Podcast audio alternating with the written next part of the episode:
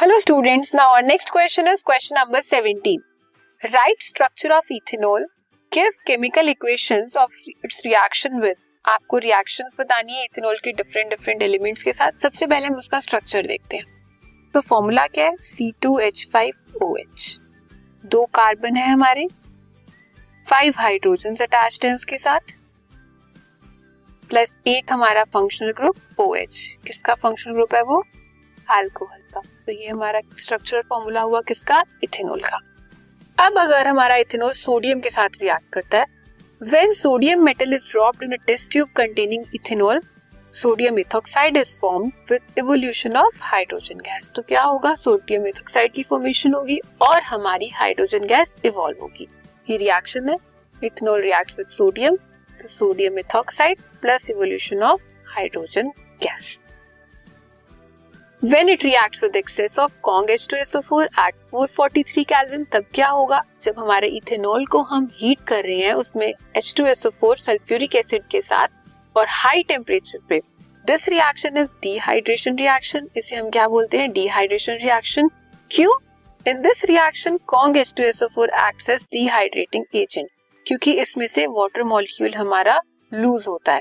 ये हमारा इथेनॉल है, इथेनॉल को हमने H2SO4 के साथ रिएक्ट कराया 443 टेम्परेचर पर, तो हमारा इथीन बना. इथीन बना इसका मतलब इसमें से एक वाटर मॉलिक्यूल हमारा लूज हुआ है. Now next is right your observation if you dip a red litmus paper in soap solution. अगर आप रेड लिटमस पेपर को सोप सॉल्यूशन में ऐड करते हो तो आप क्या ऑब्जर्व करोगे?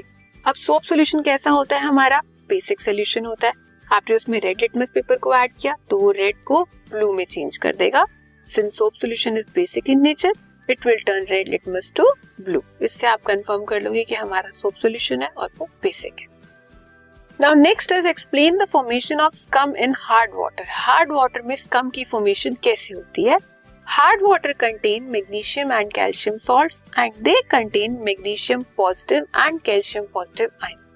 Hard water में किसके salts होते हैं? Magnesium और calcium के.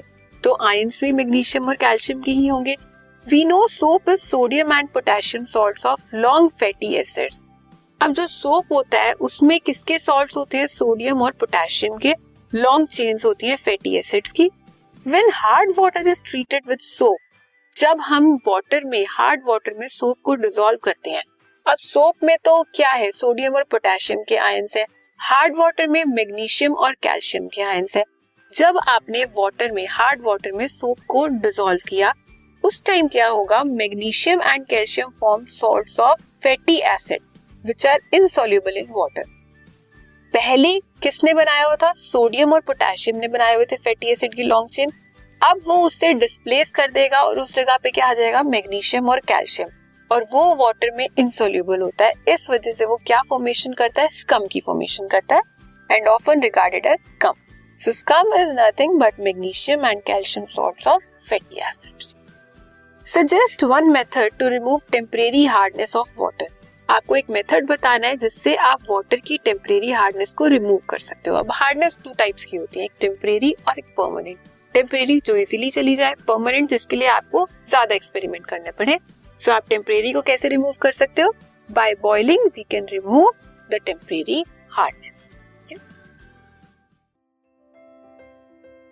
This podcast is brought to you by Hubhopper and Shiksha Abhiyan. अगर आपको ये पॉडकास्ट पसंद आया तो प्लीज़ लाइक, शेयर और सब्सक्राइब करें और वीडियो क्लासेस के लिए शिक्षा अभियान के यूट्यूब चैनल पर जाएं.